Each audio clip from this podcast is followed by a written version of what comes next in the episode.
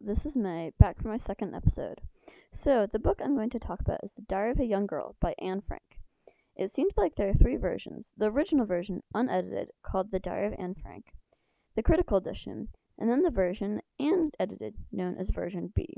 The last version was edited by Anne's father, and is called The Diary of a Young Girl by Anne Frank. I am reading this one. This is the diary of a Jewish girl hi- in hiding during World War II, and a classic book. The age range is 10 and up. I love historical fiction, that's why I'm excited to read this book. The episode this week is going to be shorter than my last because I actually haven't finished the book yet, but wanted content for this week.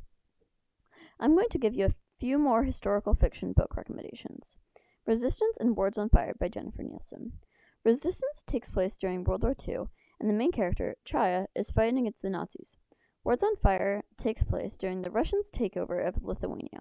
The main character is a book carrier named Audra. So far, I am really enjoying The Diary of a Young Girl. In some parts, it's a little sad. This book has totally given me a new perspective on the Holocaust and World War II. So far, I'd totally give this book 4.9 out of 5 stars, and I'm only taking 0.1 off because it starts a little bit slow. I'm also going to review AnneFrank.org, a site dedicated to Anne and her secret annex. You can walk on the website step through step online through their secret annex, kind of like Street View on Google Earth. It also gives you articles and videos as you walk through. You can also arrange a visit to the secret annex, which is super cool. When reading this book, I would totally recommend looking at this website.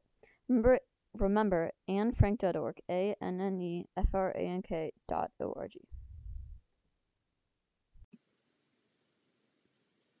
This book can be particularly sad at times when talking about the Holocaust, so if you particularly sad or stirred up, try talking to a family member or trusted adult.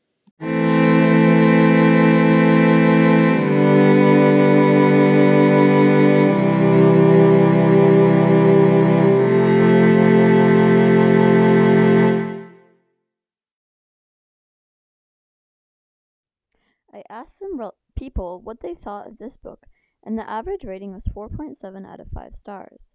I was also reading reviews online, and the main reasons that some people rated this book low was because they think the book is inappropriate or in- boring.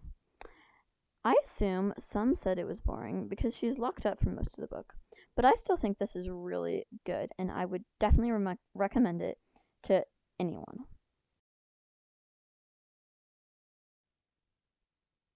That concludes this episode of COVID time book recommendations. Thanks for listening.